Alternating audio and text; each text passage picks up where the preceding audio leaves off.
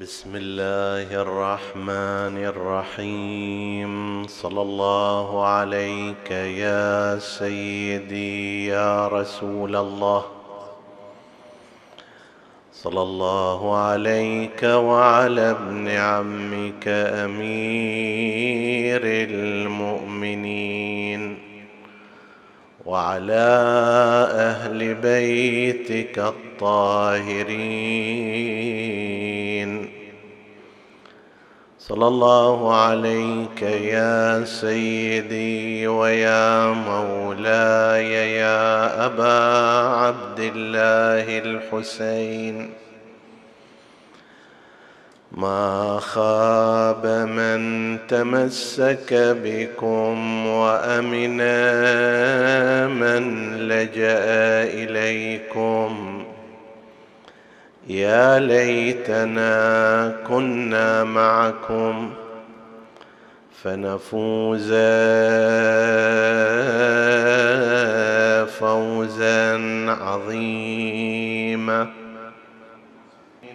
عطروا مجالسكم بذكر محمد وآل محمد.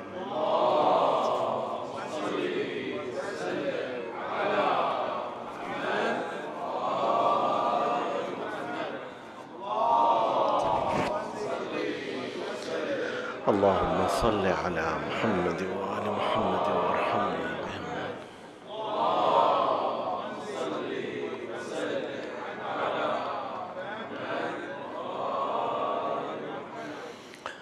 حديثنا بإذن الله تعالى يتناول حركة المختار ابن أبي عبيدة الثقفي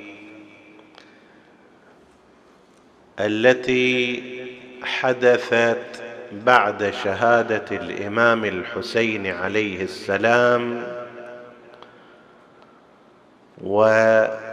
وسيطرت على الكوفة في حدود سنة ستة وستين هجرية. سيكون حديثنا على مرحلتين. المرحلة الأولى في بيان تسلسل الأحداث التي جعلت من المختار الثقفي ينتهي إلى هذه الحركة الرافعة لشعارات لشعار يا لثارات الحسين عليه السلام. وكيف كان وأين كان منذ زمان مسلم بن عقيل. إلى أن استشهد الإمام الحسين عليه السلام وبعد ذلك ما حصل له.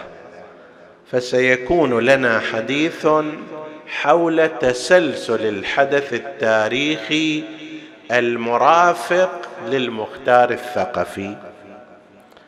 هناك حديث آخر عن تقييم حركة المختار وتقييم شخصية المختار.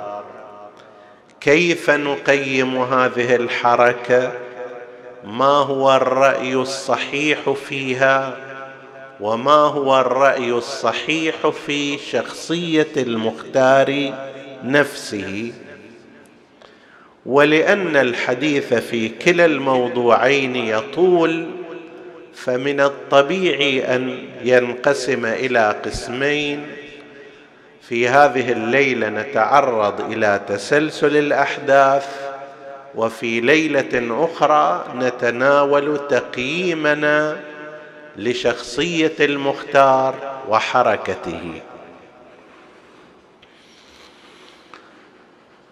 المختار ابن أبي عبيده الثقفي قيل إنه ولد في نفس سنة الهجرة هجرة رسول الله صلى الله عليه وآله وبهذا يكون قد سبق مولده مولد الإمام الحسين عليه السلام بحدود أربع سنوات.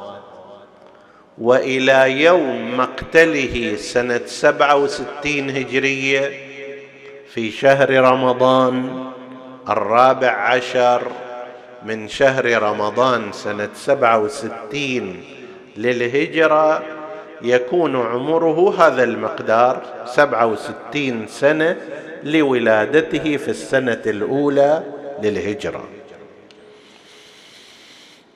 الأسرة أسرة المختار والده كان من أولياء أمير المؤمنين عليه السلام بالرغم من أن ثقيف كأسرة عموما كانت ليست من الأسر الموالية. بشكل عام أكو بعض الأسر يغلب عليها اتجاه محبة أهل البيت أو عكس ذلك ثقيف لم تكن من الأسر التي يغلب عليها التفاعل مع أهل البيت عليهم السلام وإنما كانت أقرب إلى الخط الآخر. لكن وجد فيها مثل والد المختار الثقفي اللي كان مع أمير المؤمنين عليه السلام هو الرجل والد المختار أيضا كان معروفا بالحالة العسكرية والبسالة حتى استعين به أيضا في زمان الخليفة الثاني في بعض المعارك كمعركة الجسر.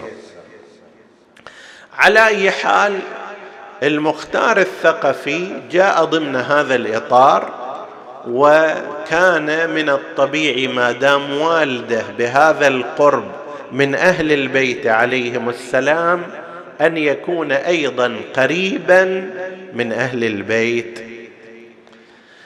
سيأتي فيما بعد حديث أن المختار الثقفي نظرا لأنه نكأ جراح قتلة الحسين و نستطيع القول أدب الأمويين ووقف أمام الزبيريين وقفة رجوله وشهامه لذلك ردوا له الصاع صاعين في الكتب.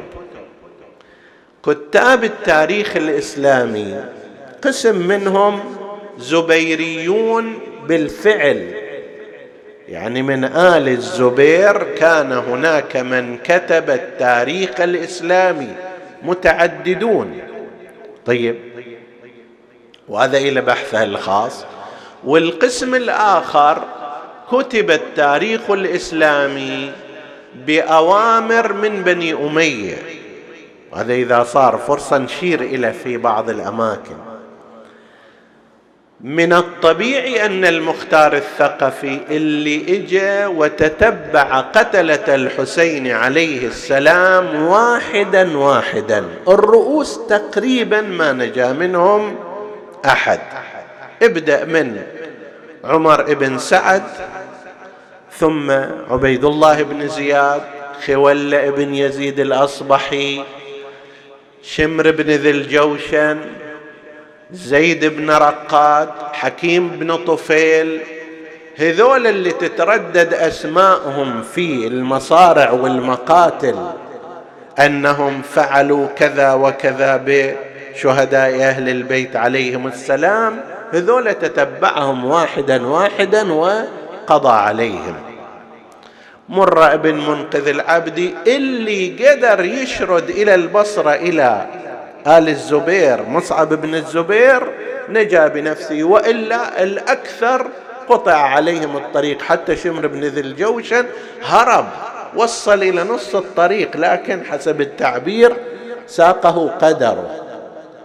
يعني هذا صاحب شرطته أبو عمرة كيان المعروف كان عنده يعني قدرة على جمع الخيوط وال معرفة فبمجرد أن شاف واحد غريب في تلك المنطقة إجا أخذ إياه تحقيق تبين شايل رسالة من شمر بن الجوشن إلى مصعب بن الزبير أنه أنا جاي إليكم وفي نص الطريق وسوي كذا وأفعل كذا. أخذوه إلى أن وصلهم إلى شمر ولقي جزاءه. فاتبعهم واحد واحد. فمن الطبيعي لما يجي مثلا مؤرخ مأمور من قبل بني أمية أن يكتب تاريخا. ما راح يكتب عن هذا شيء؟ حسن. فلذلك ادعي عليه مرة قالوا أنه هذا ادعى النبوة مرة قالوا أنه ادعى ينزل عليه الوحي. ومن هذا الكلام الخرافي الذي لا يقوله إنسان يحترم نفسه. ومثل ذلك أيضا أعداؤه الزبيريون باعتبار في حالة مواجهة معه مواجهة مباشرة قاتلهم قاتلوه إلى أن تغلبوا عليه في الكوفة.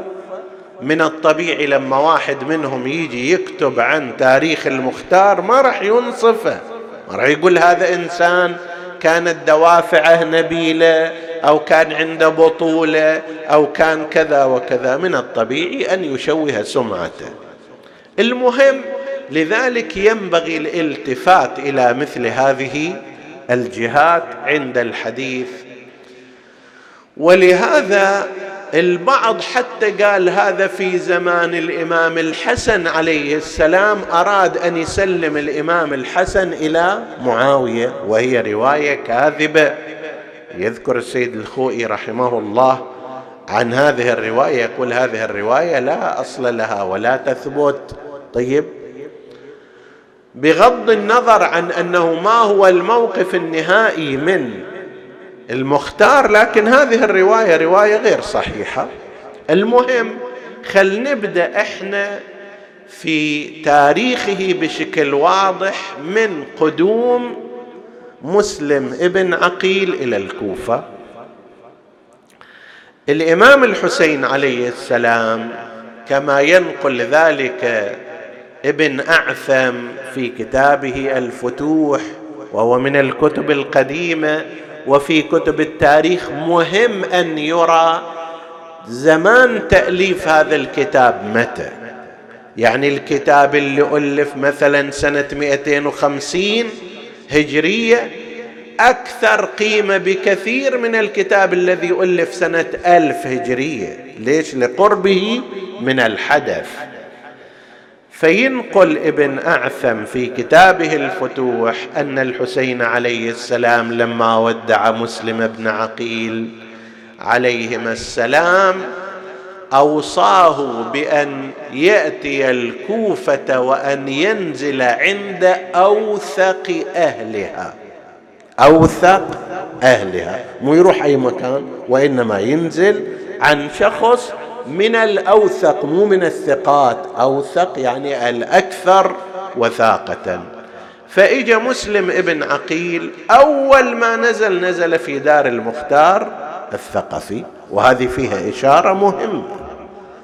باعتبار أننا نفترض أن المسلم بن عقيل سوف يلتزم بتوجيه الحسين في أن لا ينزل في أي دار وإنما ينزل دارا هي دار الأوثق دار الثقة. لظروف معينة أيضا تم التغيير فيما بعد وهذا يعرفونه أهل الحركات والثورات أنه ليس من الصالح أن يبقى. صاحب الحركة أو القائد في مكان واحد وإنما يغير مكانه إلى أكثر من مكان. فصار عند تنقل مسلم ابن عقيل فترة بقي هنا ثم انتقل إلى دار هاني بن عروة ثم انتقل إلى دار ثالثة وهكذا. بدأ مسلم بن عقيل في حركته. المختار واحد من الأشخاص الذين يشار إليهم على أنه قائد عسكري محنك شجاع وقائد. أكو فرق بين الشخص الشجاع والقوي وبين القائد العسكري. قد يكون إنسان عنده شجاعة عنده قوة بس ما عنده قدرة على التخطيط العسكري والسياسي. وقد يكون إنسان بالعكس عنده قدرة على التخطيط العسكري والسياسي ولكن ليس لديه شجاعة. وهذا اللي اتهموه قريش اتهموا أمير المؤمنين به حتى لقد قال القائل منهم يعني من قريش إن ابن أبي طالب رجل شجاع ولكن لا علم له بالحرب. يرد عليهم.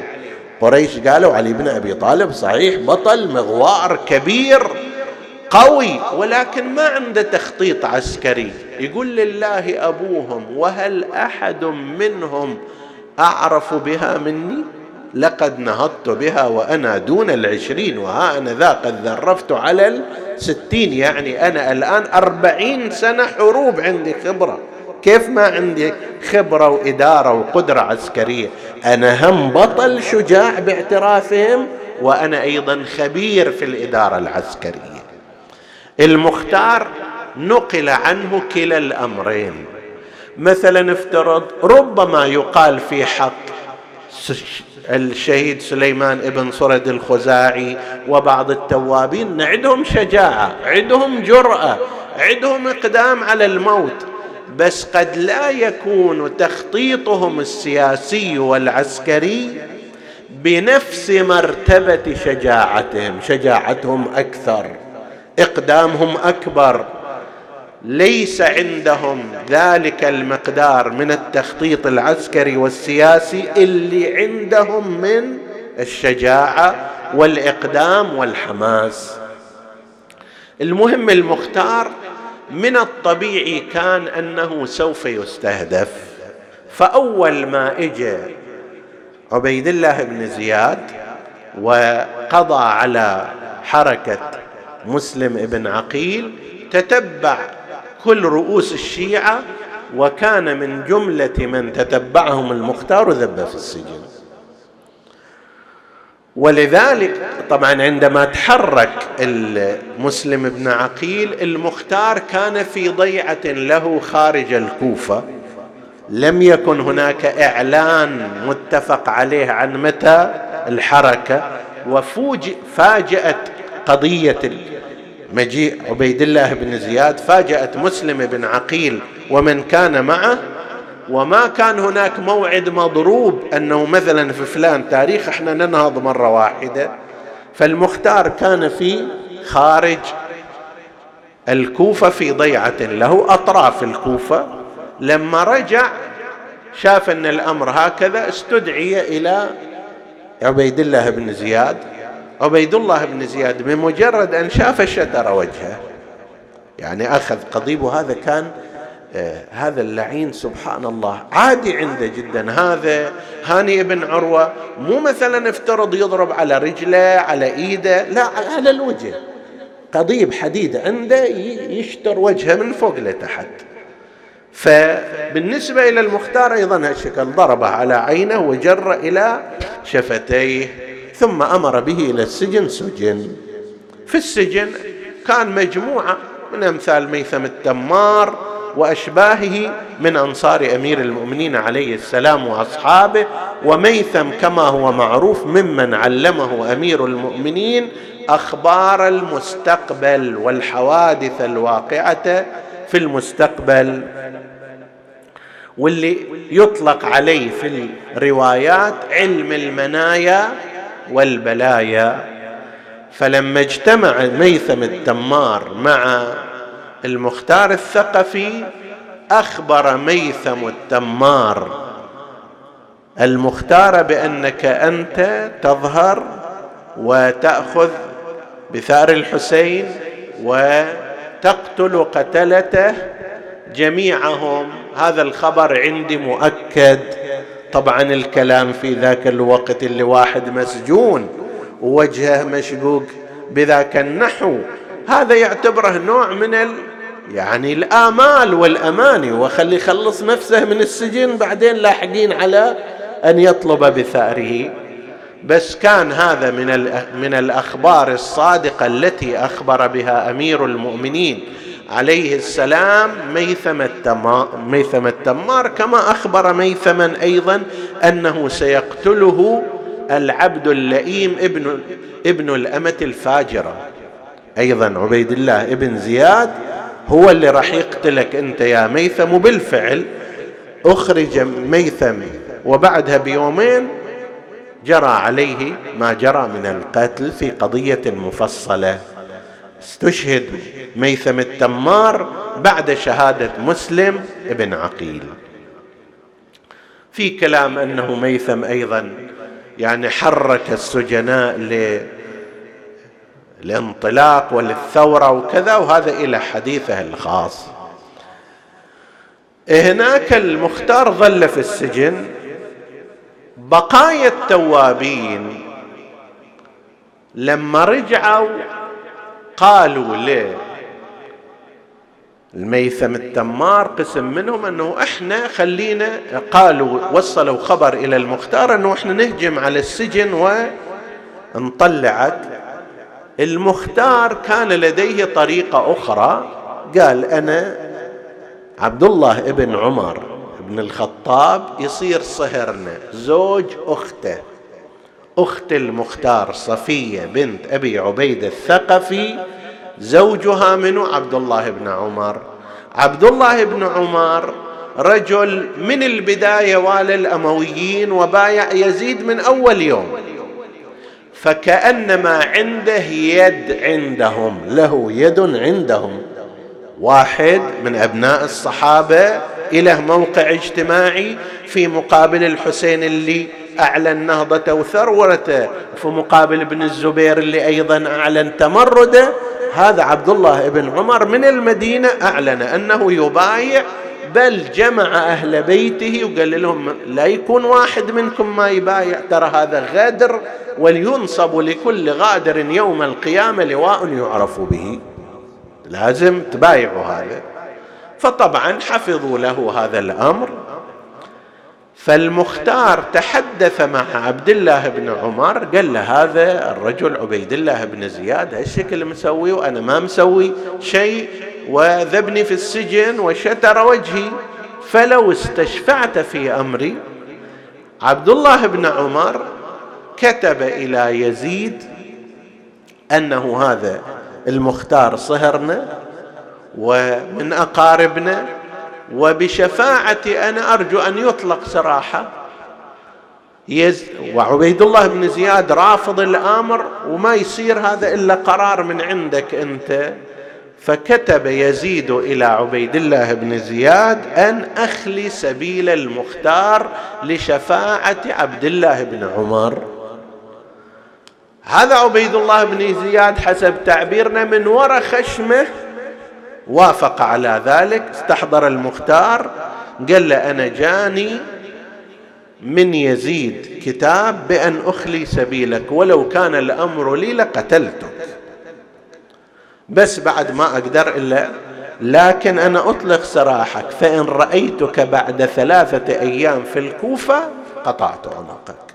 أنت لما تقعد في الكوفة أمرك مريب. فإن بقيت هنا قطعت عنقك غيب وجهك. ما أبق بعد ثلاثة أيام أفتش عليك. فعلا رأى أن أفضل مكان أن يغادر من الكوفة إلى الحجاز راح إلى مكة المكرمة. مكة المكرمة ذاك الوقت إلى في البداية خوب كانت تترقب ما يؤول إليه أمر الإمام الحسين عليه السلام حتى إذا استشهد عبد الله بن الزبير أعلن عصيانه ورفضه إلى بني أمية وبدأ يتحرك. رأى أن المختار موجود كما ذكرنا المختار مو رجل مجهول ولا نكرة شخصية عسكرية وسياسية يرغب في مثلها عبد الله بن الزبير فأرسل خلفه وقال له أنه هؤلاء كذا بنو أمية ما يصلحون إحنا لازم نقاومهم ظلاماتهم كذا كذا وأنا أريد أن أنت تساعدنا في هذا الأمر. طلب أن ينضم إليه. المختار هنا حسب الروايات قال له نعم على أن نكون على أن لا تقضي أمرا دون مشورتي. شركاء إحنا أنا مو جندي. أنا أجي وياك أقدم لك خدمة على أنني أكون معك. ما تتخذ قرارات هكذا؟ فأعطاه باللسان عبيد الله بن الزبير ما أراد وبالفعل المختار كان ويا عبد الله بن الزبير فترة من الزمان. بس تكشف عبد الله بن الزبير بشكل واضح عما ذكرناه في وقت سابق. شخص استبدادي إذا ما كان أسوأ من بني أمية فهو من نفس القماشة. بل يزيد عليهم في قضية عداوته لبني هاشم وهذا محسوب من الناحية السياسية المختار محسوب على جماعة بني هاشم وعلى تأييدهم. وبدأ عبيد عبد الله بن الزبير يتعامل باعتبار أنه هو الخليفة وما يعتني لا لا بالمختار ولا بغيره. ينصب ويعزل وروح انت إلى هالمكان والي وإلى ذاك المكان كذا. فالمختار رأى أن هذا المقدار من التصرف ينهي ما بينهما. فترك ترك عبد الله ترك عبد الله بن الزبير وذاك الوقت كانت حركة التوابين نضجت وتحركت فرجع إلى الكوفة المختار الثقفي. عبيد الله بن زياد أيضا رجع إلى البصرة لأن مكانه الأصلي هو البصرة فرجع إلى البصرة. الكوفة بقيت بوال من هؤلاء الولاة غير عبيد الله بن زياد مما يتيح لمثل المختار وامثاله حركة واسعة في هذا البلد في هذا المصر. فرجع فعلا المختار الثقفي إلى الكوفة. في الكوفة من جديد بدأ يجمع الأنصار. هنا راح نتحدث في وقت من الأوقات ان شاء الله في ليلة أخرى عن العلاقة بينه وبين التوابين بين سليمان بن صرد سواء قبل ما يطلعوا إلى عين الورده ويقاتلون أو بعد ذلك. هذا الآن ما ندخل فيه حتى لا يختل علينا نظام الحديث. الآن نظام الحديث هو فقط عرض لما حدث معه ومنه. فجاء إلى الكوفة بدأ يجمع الأنصار صار عنده قوة. عبد الله بن الزبير كان معين واحد وهو عبد الله بن مطيع العدوي إلى الكوفة. والي الامويين شاف أنه هو بين جماعة بين زبيريين ما يريدونه وبين شيعة أهل الكوفة سواء كانوا من جماعة التوابين أو من جماعة المختار ما يريدونه فانسحب من الكوفة. عبد الله بن الزبير عين شخص اسمه عبد الله بن مطيع من جماعته وإجا قعد في الكوفة كوالي. أول خطاب أيضا خطبه استفز به شيعة أهل الكوفة أنه بعد ما حمد الله وأثنى عليه وذكر عبد الله بن الزبير بعنوان الأمير والخليفة وأنه أمر أن يسير فيهم بسيرة أبي بكر وعمر. زين. هذا كان من الحمق والغبائس ومن لم يذكر أمير المؤمنين أصلا. زين هذول الناس الكوفة شيعية الهوى على الأقل من باب المجاملة قول أسير فيكم بسيرة أبي بكر وعمر وعلي بن أبي طالب. بس هذول ما عندهم هذا الكلام. يعني إذا كان عبد الله بن الزبير ستة أشهر يأبى أن يذكر النبي بالصلاة عليه. صلوا على محمد.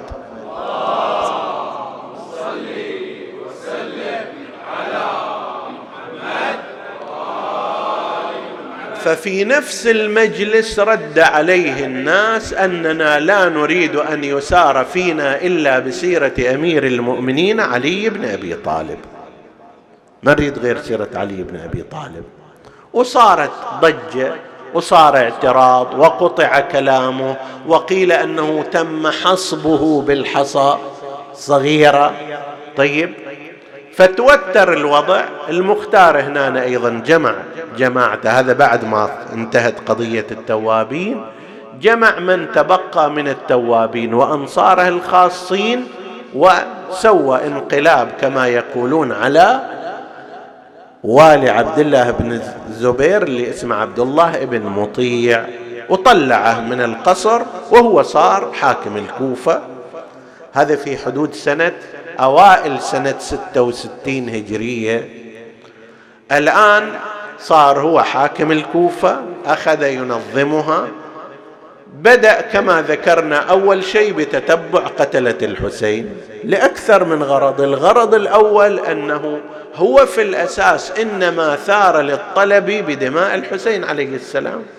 حتى بعضهم قالوا له قالوا له شلون أنت يعني تقبل أنه عبيد أن عمر بن سعد لأنه كان عمر بن سعد ماخذ أمان إلى نفسه. عمر بن سعد يجي ويدخل عليك ويطلع ولا كأنما مسوي شيء. بس هو كان يخطط بنحو يفاجئ فيه هؤلاء. فكل واحد أعد له خطة وقدر على الانتقام منه. وكان يقول والله لو قتلت ثلثي قريش بالحسين لما وفى بإظفر من اظافر الحسين عليه السلام. اولا تتبع هؤلاء لأن أساس نهضته كانت على هذا الشعار وثانيا لأنه إذا يخلي هذولا وهم من خطوط بني أمية ومن رجال بني أمية ومن قادتهم ومن أعوانهم لا يأمن غدا أن ينهضوا عليه وأن يقاتلوه. فتتبعهم البعض قال قتل منهم ألف البعض قال قتل أكثر. وهذا الاختلاف راجع إلى أنه هل المنظور فيه الرؤوس الكبيرة لو لا كل من شارك في القتال وجرح أو قتل أو آذى أو ظلم أو ما شابه ذلك. فهذا أولا سواه. الشيء الثاني قال إحنا ثارنا الاصلي هو مع عبيد الله بن زياد ومع المركز الأصلي. ذاك الوقت تولى الحكم لبعض الوقت مروان بن الحكم يزيد هلك كما ذكرنا في سنة 64 قبلها ثم جاء بعده لفترة معاوية ابنه ابن يزيد ثم جاء مروان بن الحكم وأخيرا كان عبد الملك بن مروان. عبد الملك بن مروان أيضا كان مجهز جيش هم لمقاومة الزبيريين اللي تحركوا ولمقاومة المختار الثقفي. فراح المخت... فأرسل المختار جيشه بقيادة إبراهيم ابن مالك الأشتر. وجهه لقتال عبيد الله بن زياد وبالفعل قدر إبراهيم بن مالك الأشتر أن يهزم ذلك الجيش. وأن يقتل عبيد الله بن زياد هو نفسه إبراهيم قتل عبيد الله بن زياد. عند الموصل على نهر الخازر يقول أنا لأنه ظلوا يدوروه ماكو قال أنا عند الغروب مع ذهاب الشمس ضربت رجل فقسمته نصفين وأظن أنه عبيد الله بن زياد. بالفعل راحوا يدوروا في نفس المكان رأوا جنازة هذا اللعين مقسومة إلى نصفين بواسطه إبراهيم بن مالك الأشتر أخذوا رأسه وجاءوا به اللي فيما بعد قيل إنه بعدما جيء به إلى المختار المختار أرسله إلى المدينة لكي يراه بنو هاشم. وفي الروايات عندنا ما اكتحلت هاشمية ولا اختضبت امرأة إلا بعد أن أرسل المختار برأس عبيد الله بن زياد إلى المدينة. في هالأثناء طبعا كانوا الزبيري كان الزبيريون يتحفزون لأخذ الحكومة والولاية. هم يرون أنفسهم أيضا خلفاء مثل ما بنو أمية.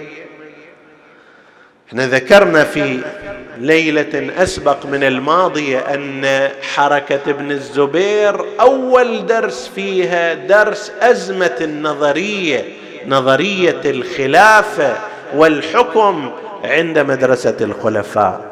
أوضح مثال للتخبط والأزمة في هذه النظرية هي فترة ابن الزبير وبني أمية.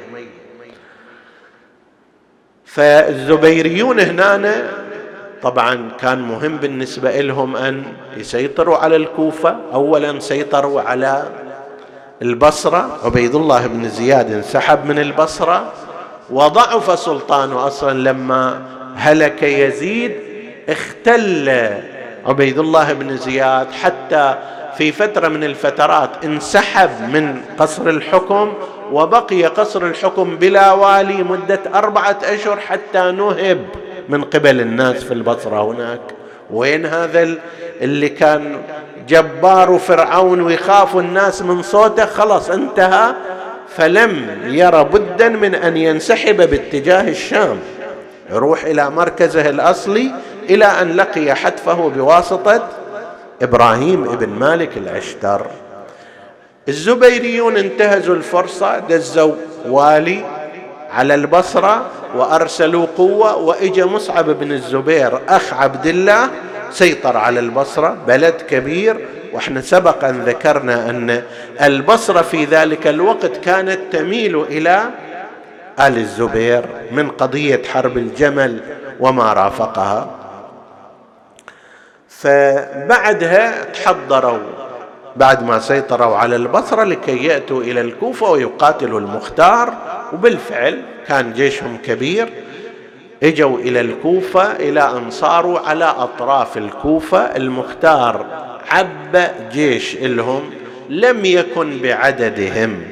قيل إنه كان نصف أو ثلث الذين جاءوا مع الزبيريين. هنا بعد طبقوا الأمويون وأنصارهم مع الزبيريين. كل من كان عنده مشكلة ويا المختار أو مع شيعته كل بقايا القادة والأشخاص اللي قاتلوا في كربلاء قاتلوا الإمام الحسين عليه السلام إجوا انضموا إلى مصعب بن الزبير لأنه يشوفون أنه إذا المختار انتصر راح يجي الدور عليهم في القصاص. فالأحسن لهم أن ينضموا إلى مصعب بن الزبير بالفعل انضموا إليه. حتى من الكوفة جماعة كانوا متخفين طلعوا راحوا وانضموا إليه. فصار جمعهم كبير صار اشتباك بين جيش المختار وبين جيش مصعب بن الزبير وتغلب جيش مصعب بن الزبير على جيش المختار. صار فيهم قتل كثير جدا. قسم منهم تم إغراؤهم بانه أنتم سلموا الأمر. من جيش المختار سلموا إذا سلمتم ما راح يصير لكم شيء. فهذول قيل أنهم ستة آلاف وهذا شيء غريب. أن جماعة من الناس بهالسهولة تنطلي عليهم مو واحد ولا اثنين ستة آلاف. فلما سلموا أنفسهم وتركوا أسلحتهم جابوهم إلى مصعب بن الزبير فأمر أن يقتلوا جميعا جميعا. حتى عبد الله بن عمر اللي ما كان في صدد معارضة ولا في صدد مواجهة ولا كذا يجي يقول له قتلت ستة آلاف واحد صبرا هكذا بعدما سلموا لك؟ قال بلى لأنهم كانوا سحرة وكفرة شوف هذا من جملة التزوير التاريخي. هذول ستة آلاف سحرة وإيش كانوا. يعني ساحر. مثلا واحد اثنين ثلاثة أربعة خمسة. أما ستة آلاف ساحر قال لأنهم سحرة وكفرة قال والله لو قتلت ستة آلاف من غنم أبيك لكان إسرافا عظيما. لو تقتل ستة آلاف غنمة من فلوس والدك هذا إسراف عظيم. فكيف دماء مسلمين؟ بس هو هذا النهج الزبيري فعلا أبان عن حالة غير طبيعية تجاوزوا الأمويين في كثير من أمورهم.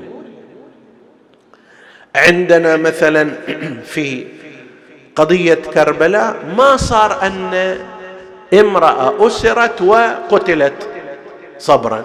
ما عندنا. عندنا حادثة اللي هي شمر بن ذي الجوشن قتل والدة وهب ابن حباب الكلبي وكانت في المعركة. بس واحدة مأسورة قتلت ما نقل التاريخ لكن الزبيريون سووها. الزبيريون لما أسروا زوجتي المختار. المختار كان عنده زوجتين أم ثابت بنت سمرة ابن جندب وعمرة بنت النعمان ابن بشير الوالي السابق الأسبق إلى الكوفة. فلما عرضوهم أنه إذا شو تقولون في المختار؟ قالوا نقول في رجل صوام قوام عابد لله ما رأينا منه إلا كل خير. اثنتينهم في البداية.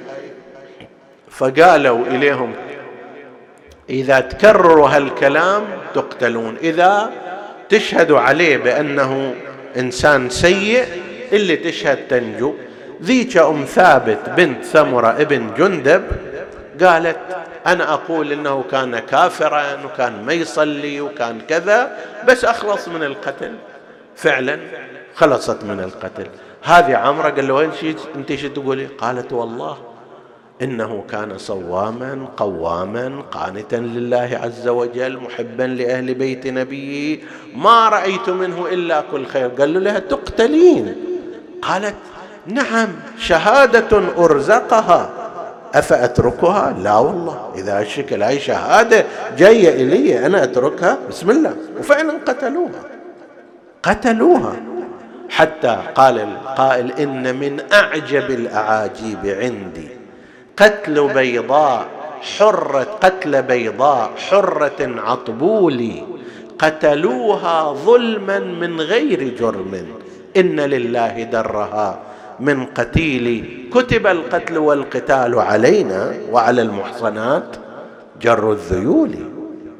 واستعظمت هذه يعني امرأة جاية لنفترض أنها تريد أن تترحم على زوجها. يصير هذا سبب إلى قتلها صبرا بالسيف.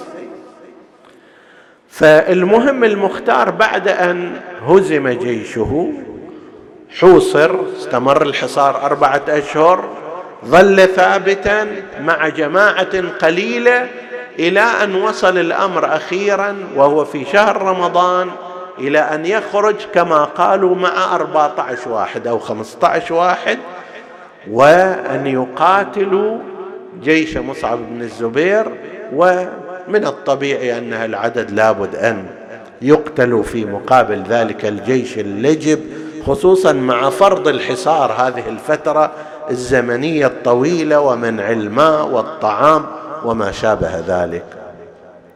هذا إجمال إجمال حركة المختار كحدث تاريخي. كيف نقيمه؟ ما هي شخصية هذا الرجل؟ هل هي ممدوحة؟ هل هي مذمومة؟ ما هي حركة هذا الشخص؟ هل هي حركة ناجحة سليمة بالكامل أو جزء فجزء أو لا؟ أصلا حركة غير جيدة؟ هذا إن شاء الله نتحدث عنه في وقت آخر بإذن الله تعالى. يكفي في مثل هذا الرجل أنه رد البسمة إلى بيوت بني هاشم بعد أن كانت كئيبة حزينة على مقتل الحسين سلام الله عليه. فترة طويلة في هذه البيوت لا ترى فيها إلا نائح ونائحة. زمان زين العابدين بعد زمان زين العابدين عليه السلام اللي كان هو في طليعة البكائين الذين يحزنون. نحن في هذه الليلة ليلة الجمعة نتحدث ونذكر شيئا من مصيبة الحسين بلسان الإمام الحجة عجل الله تعالى فرجه الشريف بلسان صاحب العصر والزمان بناء على صحة نسبة زيارة الناحية إليه. الليلة ليلة جمعة يستحب فيها ذكر صاحب الزمان والتوسل به. يا أبا صالح يا حجة الله على خلقه يا سيدنا ومولانا إنا توجهنا واستشفعنا وتوسلنا بك إلى الله. وقدمناك بين يدي حاجاتنا يا وجيها عند الله. اشفع لنا عند الله. لاجل تفريج الكروب والتفريج عن المكروبين ولدفع البلاء وقضاء الحوائج. يا وجيها عند الله اشفع لنا عند الله. ومن خير ما يذكر بالإمام الحجة والإمام الحسين عليه السلام ما زار به الإمام الحجة جده الحسين عليه السلام. فإنه بعد أن سلم في زيارة الناحية على جده بسلام غير مألوف في بقية الزيارات. في بقية الزيارات إحنا نجي نسلم السلام عليك يا ابن رسول الله السلام عليك يا ابن نبي الله السلام عليك يا ابن أمير المؤمنين. لكن في زيارة الناحية أكو خصوصية يسلم فيها على أعضائه الشريفه على شفاهه الظامئه على روحه المقبوضه على جسده المقطع على شيبه الخضيب على جسمه التريب. ماذا يقول أنا وأنت أيضا نسلم؟ السلام على الخد التريب. السلام على الشيب الخضيب. السلام على البدن السليم بعد ذلك يجي يقول السلام على الشفاه الذهب. السلام على الشفاه الذابلات. السلام على الأرواح المختلسات. السلام على النفوس الظامئات. إلى أن يقول واصفا مصرع جده فلئن أخرتني عنك الدهور وعاقني عن نصرك المقدور. فلأندبن صباحا ومساء ولأبكين عليك بدل الدموع دما. حزنا عليك وتلهفا على ما أصابك. لماذا سيدي؟ صف لنا كيف صار حال الحسين. يقول وهويت إلى الأرض صريعا. تطأك الخيول بحوافرها وتعلوك الطغاة ببواترها. قد رشح للموت جبينك واختلفت بالانقباض شمالك. شايف إذا شد عليك الألم شو تسوي هكذا تضغط على إيدك. فإذا أرسلك الألم ترتخي. الحسين عليه السلام ما أدري شدة الظمأ تقبض يده أو سيل الدماء تقبض يده. تدير طرفا خفيا إلى أهلك وبنيك وقد شغلت بنفسك عن أهلك وذاريك وأسرع جوادك إلى الخيام محمحما داعيا وبالظليمة مناديا فلم جاي الفرس وياه الفارس. فلما رأينا النساء جوادك مخزيا ونظرنا السرج عليه ملويا خرجنا من الخدور. ناشرات الشعور على الخدود لاطمات وبالعويل داعيات وبعد العيز مذللات فأقبلن ربات الحجال وللأسف تفاصيل لا يحصي لهن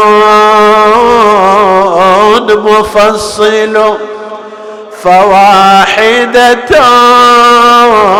تحنو عليه تضم وأخرى عليه بالرداء تظلل وأخرى بفيض الناحر تصبغ شعرها. وأخرى تفديه وأخرى يا تقبل وجاءت لشمر زينب ابنة فاطمة تخاطبه في أمره وتعذل يا خايب خل أخوي يحسن. ساعة أغمض له ومد للموت باعه ما هو شمامة الحلوة طباع دخل براح روح حسين تظهر أعد نظرا يا شمر لو كنت تعقل يا الله. يا الله يا الله يا الله نسألك اللهم بالحسين الوجيه وجده وأبيه وأمه وأخيه والتسعة المعصومين بنيه.